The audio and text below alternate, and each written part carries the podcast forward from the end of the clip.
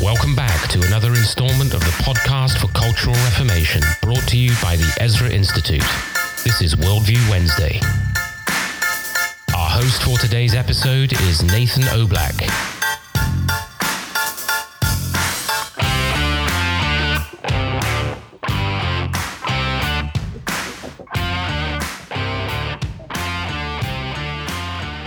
Welcome back to the podcast for Cultural Reformation.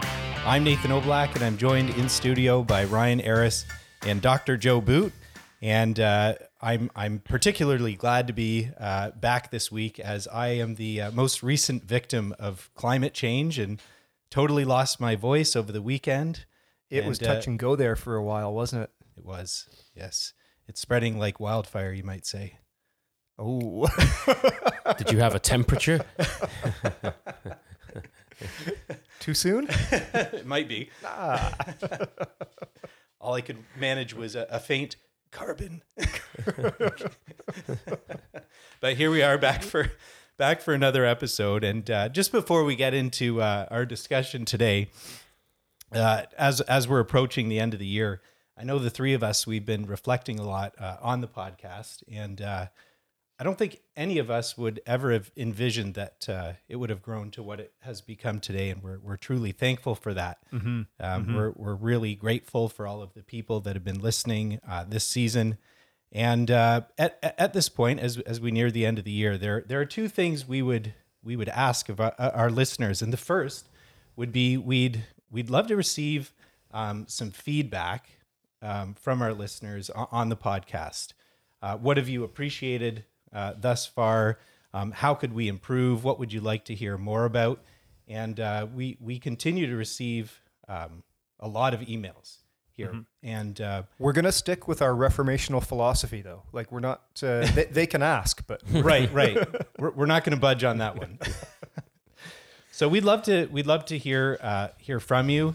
Um, again, we we are striving to improve the podcast with each episode, so we we'd appreciate your help with that. And the second thing we would ask is uh, that you'd you'd consider partnering with us uh, on our mission uh, of cultural reformation by considering us in your in your end of year giving. And uh, we've mentioned before that any amount would be tremendously helpful um, as we're we're trying to improve the podcast, and and we would like to put a lot of that money toward improving uh, our recording equipment. And uh, if you're interested in donating to the ministry, uh, you can click on the donate button. It's in the top right corner of the homepage on our website, www.ezrainstitute.ca. And uh, just speaking of emails, uh, like I had mentioned, they've continued to pile in to us, uh, and we thought we'd spend another episode um, attempting to answer some of these these questions that we've been getting. And I know the, the last time we tried this, we got through two questions, so we're gonna we're gonna go for at least three. we Uh, uh, this- we talk big about the qu- number of questions we've received, and then we uh, you know sift through them, trying to trying to find the gold. yeah, it, it's all on you, Joe. Well, I'll take the blame. we don't want to shortchange our, uh, our our listeners, and um, you know we want them to join the uh, the mission with us, join the movement, right? Where this is about cultural reformation. It's about the kingdom of God. It's about the lordship of Jesus Christ, and um, we can't continue this work without uh, the help of our listeners. So, in every respect, That's right. so let Yeah. you know, let's uh, join together, uh, and as we head towards a, a new year, uh, enter the new year with even greater earnestness than Mm-hmm. than this past year, as we uh, deploy reformational thinking in uh, the the task and the mandate of cultural renewal to the glory of God. Yeah. And uh, as we look at uh, some of these emails, uh, we've had several uh, about this uh, this particular theme, but it's it's Bill C four, and we we talked at length about this in the previous episode. But as we uh, were discussing that, it had uh, passed unanimously through the House, and uh, during the podcast, it sat before uh, the Senate, and we learned right after recording the episode that uh, another conservative MP uh, made the motion to uh, fast track the bill through the Senate, Mm-hmm. uh, which it did with unanimous consent. Uh, and at that point, all it needed was royal assent, which it has now also received Yep. and will now pass into law uh, probably by early January. So it was a sobering uh, reality that we uh, had to reflect on shortly after the episode, and we've got a lot of questions about that bill. And uh, why don't we start with this one, Joe? But uh, this actually sums up a lot of the questions that have come in um, regarding the bill. But what is what is the motivating factor surrounding this bill and the eager push? Uh, and we've seen it from both liberals and the Conservative Party in Canada to get this bill pushed through and into law. Well, actually, I did a, a show today uh, with Allie Beth Stuckey um, on. Uh, I think she's on Blaze TV. That's and, right. Uh, has a has a podcast. I think she's a regular contributor to Fox News as well, Mhm. uh, specifically on this bill. And I think that uh, last week we we we predicted actually that uh, it would likely be fast tracked through the Senate as well. Mm. That they'd want in on this uh, this mutual glorification action um, uh, across the floor. And uh, We were surprised it was a Conservative MP again. yeah, the fact that the it was a, well a conservative senator this time. Right, that's um, right. Sorry. Yeah, pu- pushing it pushing it through, uh, which you know is is is deeply troubling on the face of it because what we're beginning to see, and I mean this has been happening for some time, and we've talked about it before. Although I'm not sure you should be talking about it, Nathan, as you're dragging uh, the church into politics again. Is that what you're trying to do with this question? I'm I'm concerned about yeah, that. he'll uh, he'll never stop. He just he just keeps I doing make this. no apologies. There's your problem. the, the, the one of the big concerns here is that uh, we are seeing the the breakdown of an effective political opposition. Uh, in Canada, and the gradual merging of the political platforms of um, the major parties, so that the official opposition which is supposed to be the Conservative Party, which is meant to the whole purpose of um, uh, an, an, opposition in a constitutional monarchy in in in, in a uh, parliamentary democracy is that every bill is scrutinized, questions are asked, uh, the details are gone into.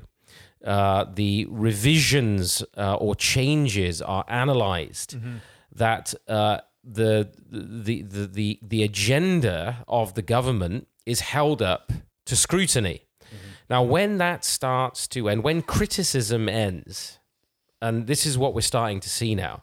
You saw it uh, just before the election when all of the party leaders made this sort of really hokey, cringeworthy, get the jab statement where they were telling everybody to go and get jabbed up. Uh, and there was no, the only person, the only political leader in any kind of uh, opposition or questioning uh, mandates was barred from the debate. And, and we've seen um, uh, basically the death of social conservatism within the Conservative Party. We have a situation where with Bill C6, which is the previous incarnation of Bill C4, there were 62 MPs that had voted against it. Then, in the when the break happened and Parliament breaks up for uh, the the uh, prior to coming together again in the fall here, and Bill C6 died and was reintroduced as Bill C4, the bill got worse.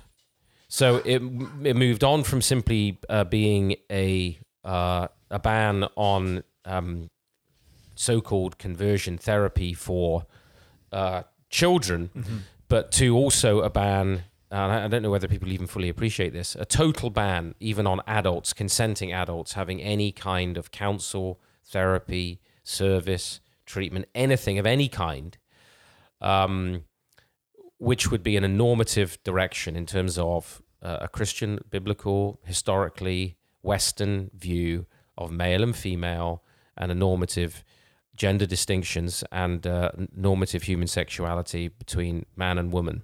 So pa- pause on that for a second, Joe. uh, and maybe unpack it a little bit. Are you saying that un- under this law, if a if a man, a full grown man, has decided to like live and act and identify as a woman for a time, and then decides that uh, no, he would rather live as a man as he was born, and he's seeking counseling or help or some kind of yeah some kind of help to to make that transition back if i if that's Or the language i want to use yeah. detransition that it he would be legally uh, that uh, that somebody would be legally prohibited from from counseling him that way That's precisely correct. Yeah.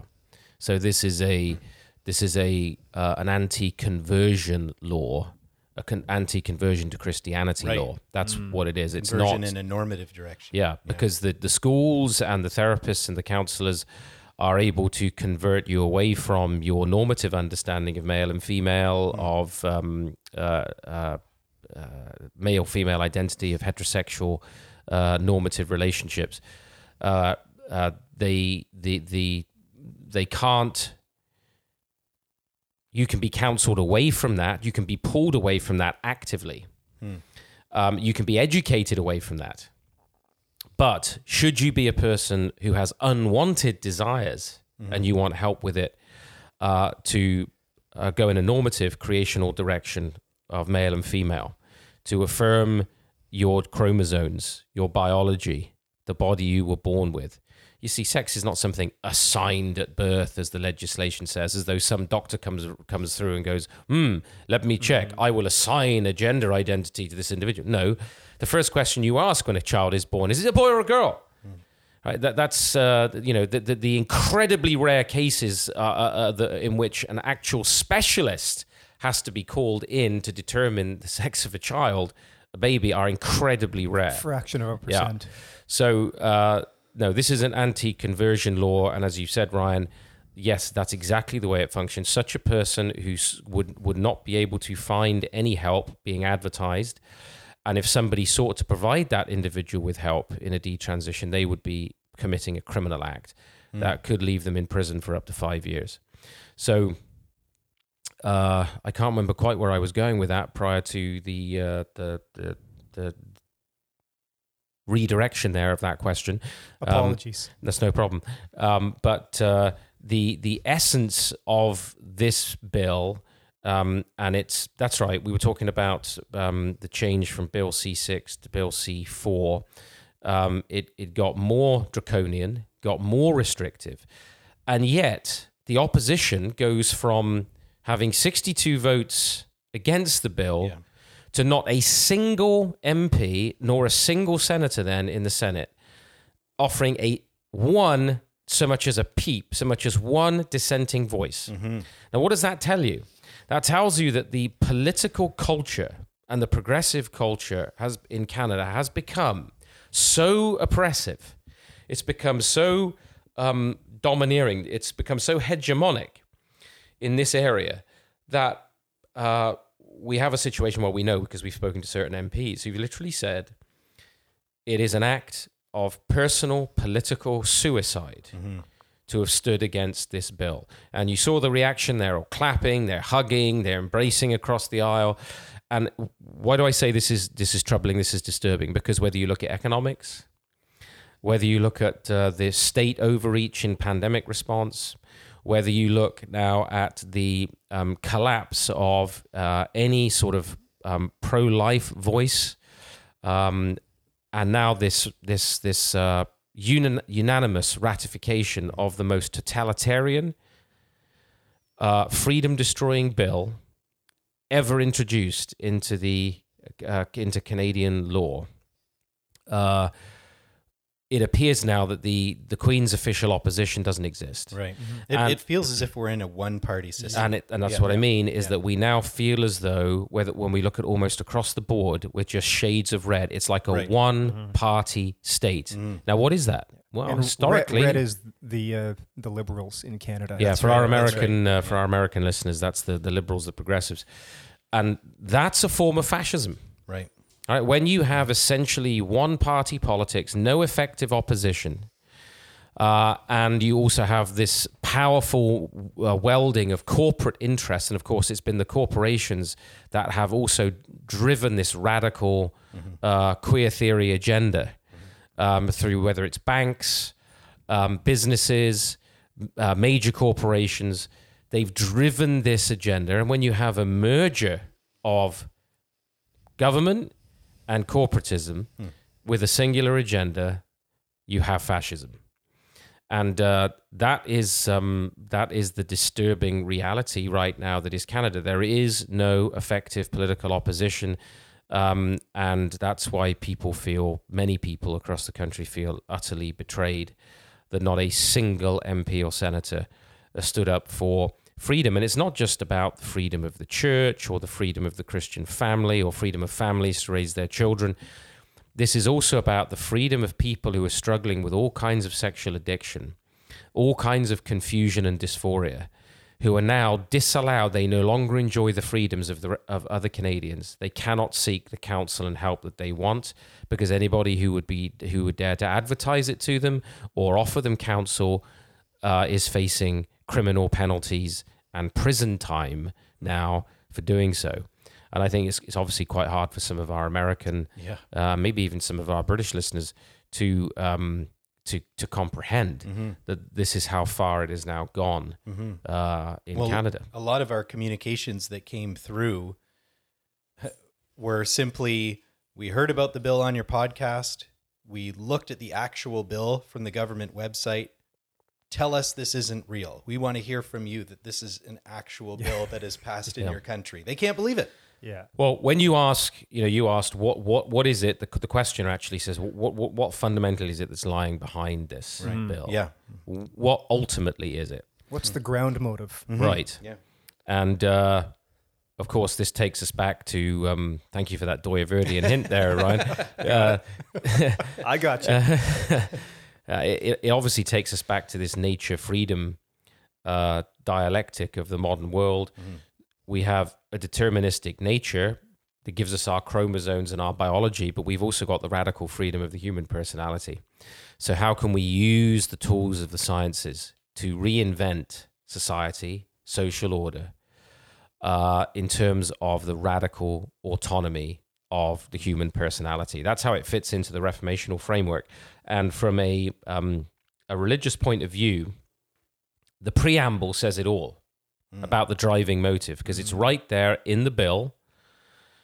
And it says this, and I think maybe Ryan, you read this before read this the other uh, week, that's to right. us, but it says that uh, whereas conversion therapy causes harm to society because, among other things, it is based on and propagates myths and stereotypes about sexual orientation, gender identity, and gender expression, including the myth that heterosexuality, cisgender identity, which is their term for male and female, um, you need a PhD in queer queer theory just to understand the legislation. Uh, cisgender identity and gender expression that conf- that uh, conforms to the sex assigned to a person at birth are to be preferred over sexual orientations, gender identities, and gender expressions. In other words, the the bill clearly says the Christian view of re- of reality, of creation order, of male and female, God's word, is a myth. Mm-hmm. Not only that, it's a damaging myth. And anybody who suggests that you should conform to that over against any particular desire that you might have is a propagator of myths and a danger to society. And so, you know, you can, um, I, I would recommend that people look up the bill, read it for themselves, because there are some very, there's stuff that we haven't touched on on the podcast in this bill around um, the, uh, the representation of written material or recording, um, copies of which are kept in premises within the jurisdiction of the court, is an advertisement for conversion therapy. In other words, uh, if you've got a written material or a or a or a podcast or video material or whatever, this is going to get captured within this this criminal legislation. Um, advertisement of conversion therapy basically means any material. This is in the bill, including photographic, film, video, audio, or other recordings made by means by any means a visual representation or any written material that is used to promote or advertise, not just advertise, but to promote conversion therapy, which is defined as any service, any therapy, any treatment. That could be prayer, prayer counsel, visiting your pastor, um, a book that's been written about um, gender identity or, or human sexuality, maybe Nancy Pearcey's Love Thy Body, which I thoroughly recommend uh, to uh, anybody listening on this issue. Um, these things would all be captured in terms of this legislation um, as potentially things that are promoting conversion therapy. Um, and then, in terms of the definition of, of conversion therapy, it means a practice, undefined, treatment, undefined, service, undefined, that's designed to change a person's sexual orientation to heterosexual, change a person's gender identity to cisgender, that's simply recognition of male and female, change a person's gender expression so that it conforms to the sex assigned to the person at birth, in other words, their actual biological identity, uh, repress or reduce non heterosexual attraction or sexual behavior. So anything that even reduces, and then repress a person's non cisgender gender identity, repress or reduce a person's gender expression that does not conform with the sex assigned at the person's birth. Um, and then um, if you uh, dare to um, promote anything along this line, you're captured by the bill. So uh, it's it's a it's an incredibly dangerous piece of legislation, and what's driving it fundamentally is the goal of the total overturning of God's creation order and a ban on conversion to Christianity for people uh, in these lifestyles. That's what it is. And why would I say that with such uh, boldness? Because Paul says so in 1 Corinthians 6. Uh, he, he lists, and I encourage our listeners to go and read 1 Corinthians 6. Look at what St. Paul says about various sins, one of which is sexual immorality, homosexuality. There are various other sins in there too, including adultery and other things. And he says, And such were some of you, but you were washed, you were sanctified, uh, you were justified. And that is the call of the gospel. The call of the gospel is to repent sexual immorality, sexual sin, change your life, change your behavior, be conformed by the power of the Holy Spirit to God's order. That's the call, that's the call of the Christian message. So this bill is an attempt to criminalize the gospel. Make no mistake, to criminalize the call of the gospel.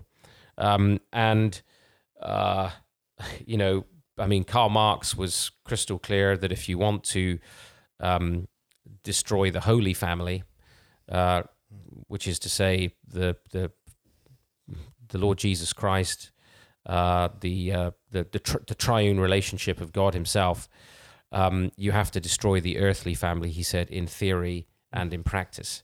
And so what's happened is we have we have legi- we have the legislative branch here has bought hook, line, and sinker the radical queer ideology of radical feminists who hate Christianity with a passion, like Judith Butler, who basically told our culture sex is fictive. It's an, a social construction, it's an invention of white, heterosexual, um, capitalist Christian men. And they created a language regime of male and female, father, mother, marriage, uh, parent, etc., etc., etc. Um, and this language regime, hence the war about pronouns of even you know he and she, um, are uh, oppressive, and we need to be liberated, uh, like the lemur, you know, being liberated of his tail, or the uh, the the the elephant of his tusks, or the man of his testicles. This kind of liberation destroys that which it claims to liberate, uh, but it aims to be a liberation movement from creational norms, which is what we talk about constantly on the podcast. That's the goal. Uh, because there's no social revolution without sexual revolution. So, to bring about their utopian dream of an anti God, anti Christ order that destroys creational normativity, overturns the family, destroys the church, uh, for that society to be realized, they must implement this sexual revolution. And that's going to involve criminalizing anybody who should even uh, suggest that somebody conform themselves, be counseled to conform themselves and to repent of sin and conform to the Christian norm. And uh, with that, uh, bear in mind that um, the the criminal penalties being brought to bear now. You go back to 1968, 1969 was when homosexual practice was decriminalized in Canada in the late 1960s.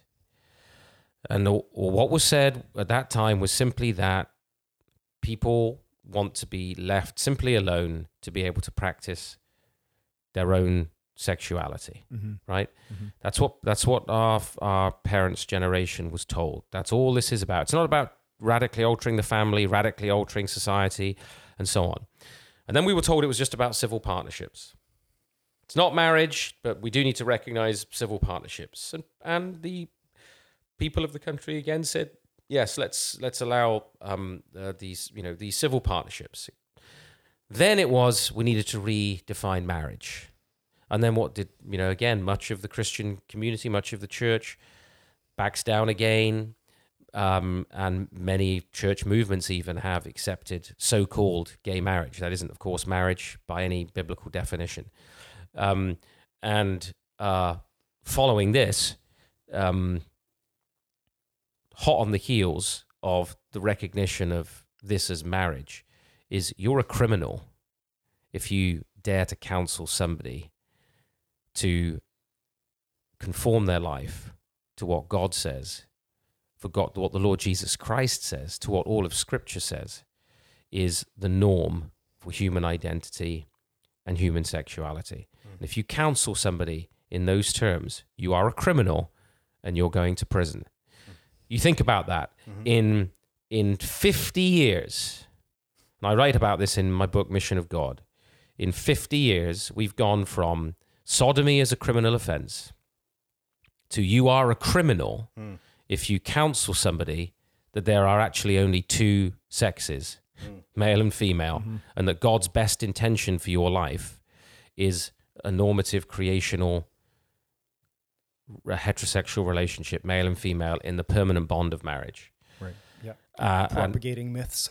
Right. and that's now a myth. Right. So you can see how when the worldview issue is not adequately engaged by Christians culturally, when we don't Mm-hmm. we allow- recognize yeah. what's going on and you allow legal revolution, Yeah. And slow incremental In- steps in an anti-normative direction. That's correct. Then you, and you think, oh, this isn't serious. Yeah. Oh, don't worry, that's not a gospel issue. right. No worries. No, that's not a problem. Keep Yeah. the politics out of the pulpit. Yeah. Don't put your lawn sign up.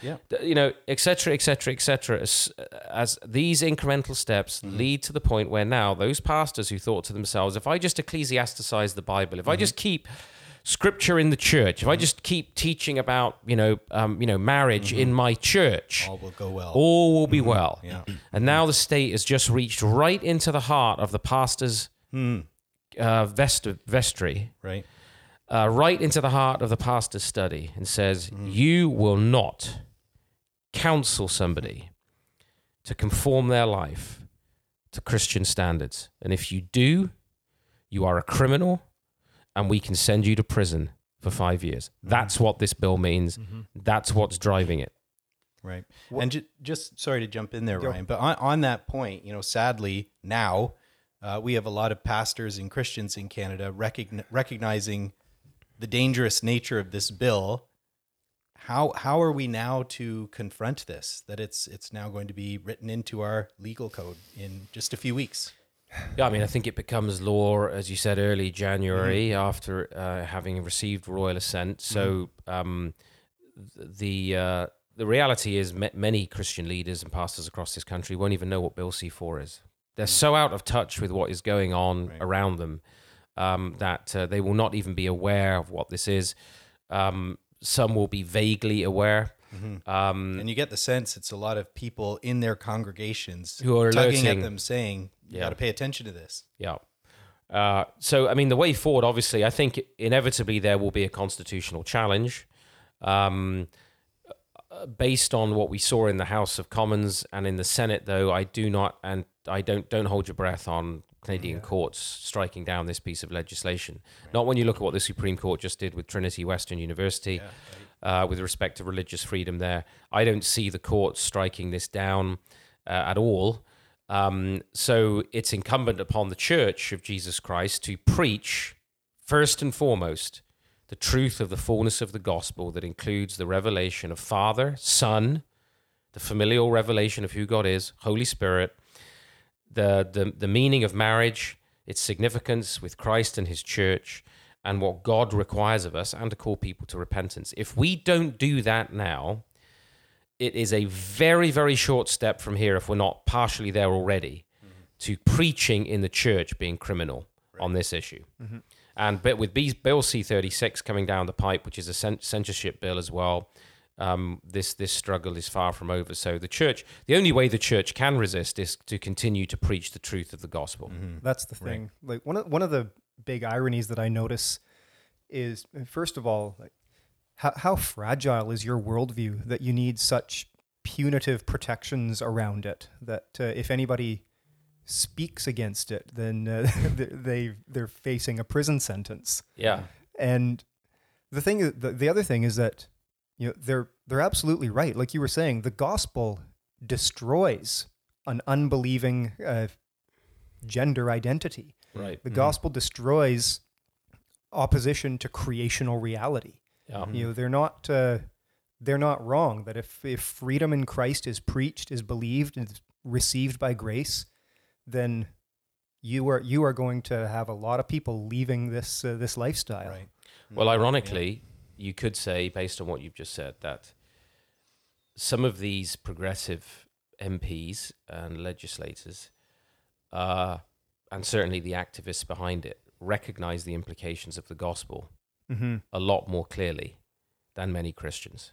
Mm. They recognize that the claims of the Christian gospel, of, of Christ, and of his word militate against their lifestyles, their desires, their radical autonomy, and therefore they want it stamped out. This is what Diocletian did right back in the time of the early church. This is what this is what pagans have always done, right? The, the, the notion that when we we allowed as Christians the repaganization, the radical secularization of our society, that it wouldn't lead here to criminalizing our beliefs. Uh, uh, that somehow the state is some sort of uh, neutral apparatus, um, that, that that liberalism um, is some sort of neutral uh, political machinery.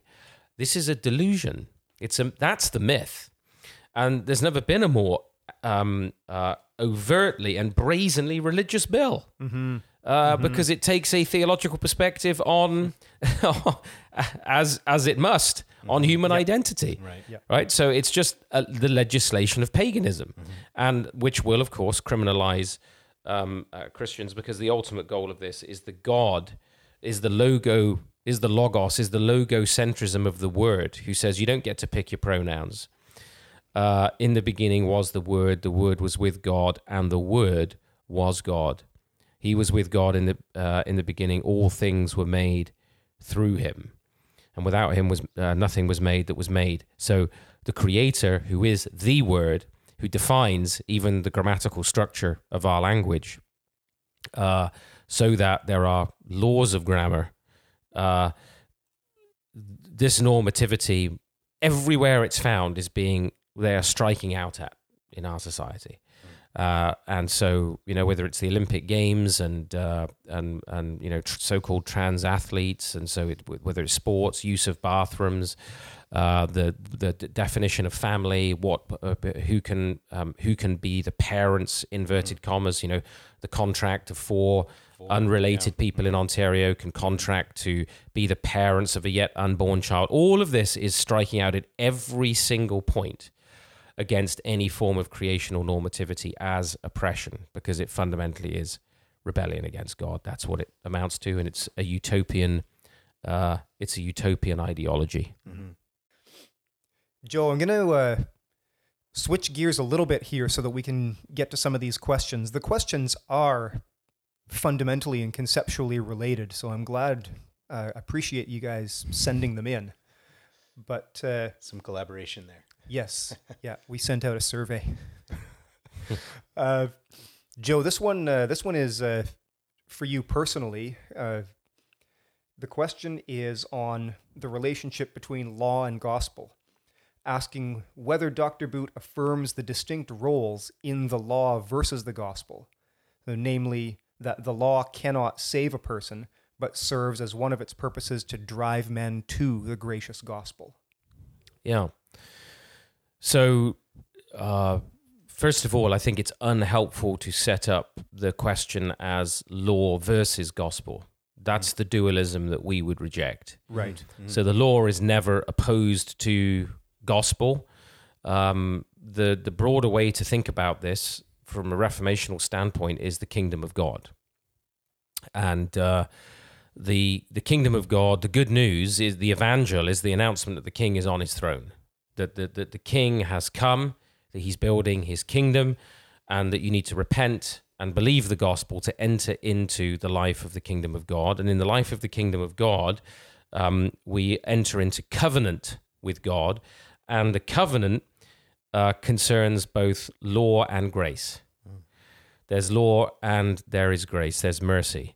So uh, the the covenant law is given uh, by God, and of course it's revealed to Moses. It's affirmed by the Lord Jesus Christ in the Sermon on the Mount, uh, and of course the law condemns, right? Because we're all sinners. I, Paul says, "I would not know sin but by the law." So the sin is lawlessness. So to understand what sin is, we need to know what God's law is to know that we're violators of God's law.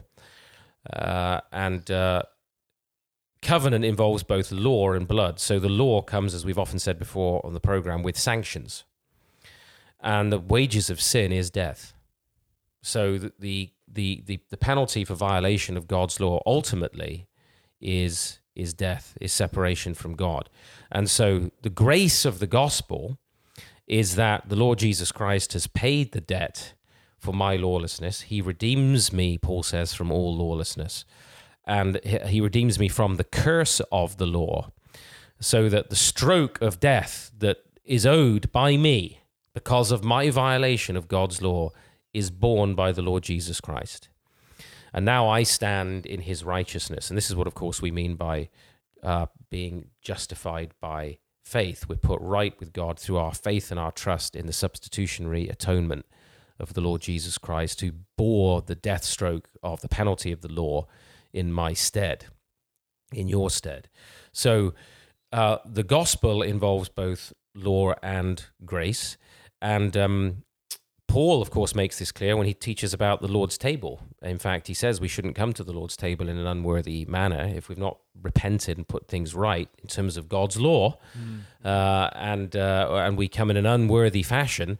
We're eating and drinking judgment on ourselves. Where he says some of you have have have have, uh, have grown sick, and some of you have even died, fallen asleep. He says uh, because you've come to the covenant meal in an unworthy fashion, which means we are in a in an attitude of repentance in in in regard to God's covenant with us. That the blood of Christ, which cleanses us from all sin, is honored and respected. That when we participate in the bread and in the wine, we are recognizing the fullness of the covenant, both law and grace, which is why in traditional liturgies, uh, the part of the communion service, take the Book of Common Prayer, for example, in the Anglican tradition, involves uh, repeating aspects of the law. Hear, O Israel, the Lord our God is one. You shall love the Lord your God with all your heart, with all your soul, with all your mind, with all your strength. And the second is like it love your neighbor as yourself. There's no other commandment greater than these. And th- this was part of our confession as God's people historically around the Lord's table. So the, the issue we have is not that um, uh, we don't recognize that the law has a peculiar function and. Um, the reformers actually talked about the, the functions of the law. One is to act as a tutor, as a schoolmaster to lead us to Christ. Because if you recall, when some of the um, uh, in the in the in the synoptics, you see some people coming to Jesus and say things like, "Lord, what must I do to inherit eternal life?" Mm-hmm. And he doesn't say, "Well, have you heard of the four spiritual laws?" Um, or "Accept, believe, commit." Mm-hmm. Um, no, he says, "What does the law say?" And they rattle off a few of the commands. He says, Do this and you will live. Mm. Well, what kind of a gospel message is that? uh, well, the point is that the, the law there is being used as a schoolmaster, as a tutor, which that when the law is put before us, we recognize that we cannot obey it. Mm-hmm. Right? That in our, our own sinful state, we cannot obey it. What's happening in our sanctification in the Lord Jesus Christ by the Holy Spirit is we're being conformed to the image of his son. So we we are being increasingly uh, by the work of the Spirit in our lives, the old man, you know, Romans 7, Romans 8, the old man, which is at war with the new man, is being uh, brought into submission, is being subordinate, is being mortified, would have been the language of the Puritans, right? Is being put to John death Owen, Yeah. So that we live in terms of the righteousness of God's law. So, yes, uh, in terms of the questioner, we're not saved or redeemed by the law. You don't, the law is like a mirror. You don't wash in a mirror. The, more, the, the law shows us our condition. We wash in the blood of Christ. That's what cleanses us from our sin. And then, so the law is not the source of life, it is the way of life the source of life is the the the the death, the resurrection of the Lord Jesus Christ. Hebrews eight, uh, Jeremiah thirty one, the new covenant in the blood of Christ. Uh, the the law is now being written through in this process onto our hearts, so it becomes our desire and our delight. It's not a burden. It's not grievous to us. It's our delight, desire and our delight in the gospel, because Christ uh, is restoring us. So we're not washed by the law. We're washed in the blood of Christ so that we can live in obedience to the law. So the law is a tutor, it's a schoolmaster.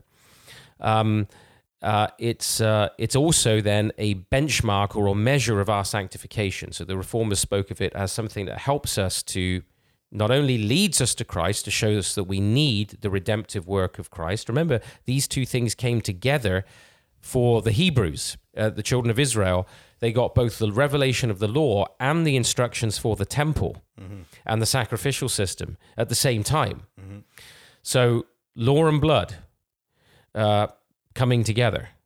And so, uh, the, the, the gospel is conforming us into obedience to God's law. So, it's first a tutor, it's a mirror as a measure of our sanctification, and then it also is a restraint on evil. So the third function of the law is to restrain wickedness and restrain evildoers. Uh, so yes, uh, that distinction is very important. Um, that it's the law is not the source of life; it's the way of life. This is the way. Walk ye in it. Uh, look at Psalm 119. This is the this is and this is what the prophets called the people of Israel back to. It's what the Lord Jesus wants to conform our lives to to obedience. If you love me, you'll obey my commandments love God, love your neighbor. This is a summation of the whole law and the prophets. This is what it means to live the Christian life. But you cannot be saved by legal obedience because not a single person except the Lord Jesus Christ fully obeyed the law perfectly. And so that's the tutorial work of the law. And then it helps us in terms of our sanctification to walk in the way, uh, the, the way of life. And uh, the, the the fact is is that um, the the restraint of wickedness is also part of the gospel. So what we're doing here is we're saying, forget the law gospel dualism, forget the law gospel separation. The gospel, the good news, includes the gracious gift of God's law. God's law is a gift of grace to his people. This is the way of life. This is the way. Walk in it. It do this and you will live. Mm-hmm. So it's not the source of salvation, but for the believer now, it's the way of life. It's the, it's the way in which, by the power of the Holy Spirit, who is our sanctifier, the Holy Spirit is leads us, teaches us, enables us by His grace and power to not live in condemnation, for there is no condemnation um, for those who are in Christ. For the law of the Spirit of life has set us free from the law of sin and death. So now in Christ, I'm not condemned, but I am brought under conviction by the Holy Spirit, who helps me to live and walk in, ob- in obedience to God. So the gospel includes the gracious gift of God's law. And that's why the dualism is inappropriate. This lo- law versus gospel or law and gospel. No, covenant is always law and grace. Right. It's what they come together. So part of the good news is that the kingdom of God is here and the king uh, redeems us and he gives us his law and he calls us into obedience in his domain. Every kingdom has a law order, and that's his law order. And that's part of the joy of the Christian life. And quickly to close here, Joe, uh, this actually uh, leads right into the next question this dualism that you've mentioned many times. Um, but how has Greek thought Mm-hmm. influenced how the church now thinks about law and gospel? And you you mentioned right off the top that even phrasing the question law versus gospel presupposes a dualism. Yeah. So as I, as I as I lead into that question, let me just quote what Paul says in 1 Timothy 1. He says, "But we know that the law is good provided one uses it legitimately or lawfully." That's what the word legit there means. We know that the law is not meant for a righteous person, but for the lawless and rebellious, for the ungodly and sinful, for the unholy and irreverent, for those who kill their fathers and mothers, for murderers, for the sexually immoral and homosexuals, for slave traders, liars, perjurers, and for whatever else is contrary to the sound teaching that conforms to the gospel concerning the glory of the blessed God which was entrusted to me, or in accordance with the gospel. Mm. So the gospel includes the gracious gift of God's law. In other words, the good news of the kingdom includes that gracious gift. Now, in Greek thought, what happened was that we've talked a bit, and when we dealt with the ground motives, about the nature grace synthesis, where there was an attempt to take the Greek idea of nature and put the Christian idea of grace on top. And the Stoics had developed, uh, the Stoic Greek philosophers had developed a uh, an idea of natural law, of a of a law that was um, sort of inherent, if you will, in the universe, and which all rational men could access through reason. Uh, and uh, the the the Greek view was that in in this um, uh, that, that that that you could build an, an empire of man. Uh, if you uh, well, to use a more modern expression, a parliament of man, a kind of universal humanity around this idea of reason and of uh, natural law. Um, a, a law just somehow abstract and inherent in the universe of which people of right reason their mi- in which their minds participate they can access. Now when there was an attempt to christianize that and synthesize it with the with the with the christian message we got this um, dualism developed of nature the greek idea of nature and grace. And in the lower story were things like law and politics and culture and education and so on. That's the that's the nature pole and grace and of course the state is in that nature pole as well. And then grace is the church and spirituality and the, the, the special revelation of scripture and so on. And it was said that basically nature is fine as far as it goes. Human reason is good as far as it goes. It can take you to uh, and certainly in, in, in greek thought in the synthetic thought even in, in aquinas it can take you to the state's task is really to bring you to moral rectitude. Um, uh, through uh, natural reason, natural law, and then to come to the beatific vision, to come to uh, grace, to come to paradise, you need the portal of the church. Um, and the, uh, the, the, the, the, the ministry of grace there within the church and special revelation. Now, you can see how this would drive an ongoing this scholasticism this synthesis attempt between nature and grace would drive a law gospel division because god's law is put in the realm of nature. And that's not really gospel you see that's not uh, that that's down there in the lower story. That's not the area of grace. And so you couldn't you couldn't possibly suggest that people should be called to live in terms of God's law and that culture and the state is somehow obligated to the standards of God's law because that's the realm of grace. That's the that's that's for the church. That's for Christians only. Uh, that's for um, your your personal spiritual life uh, but not for the, the realm of nature because that should be the, you know the laws of the state and so forth these should be based on laws of human reason mm-hmm. natural law mm-hmm. um, and so you get this uh, this reinforcing of a of a law gospel dichotomy as though uh, what has grace to do with law? What's gospel got to do with the with the with the with the thunderings of God's law at Sinai? How, how can that possibly be related to the kingdom of God and you know the gospel? No, no, no.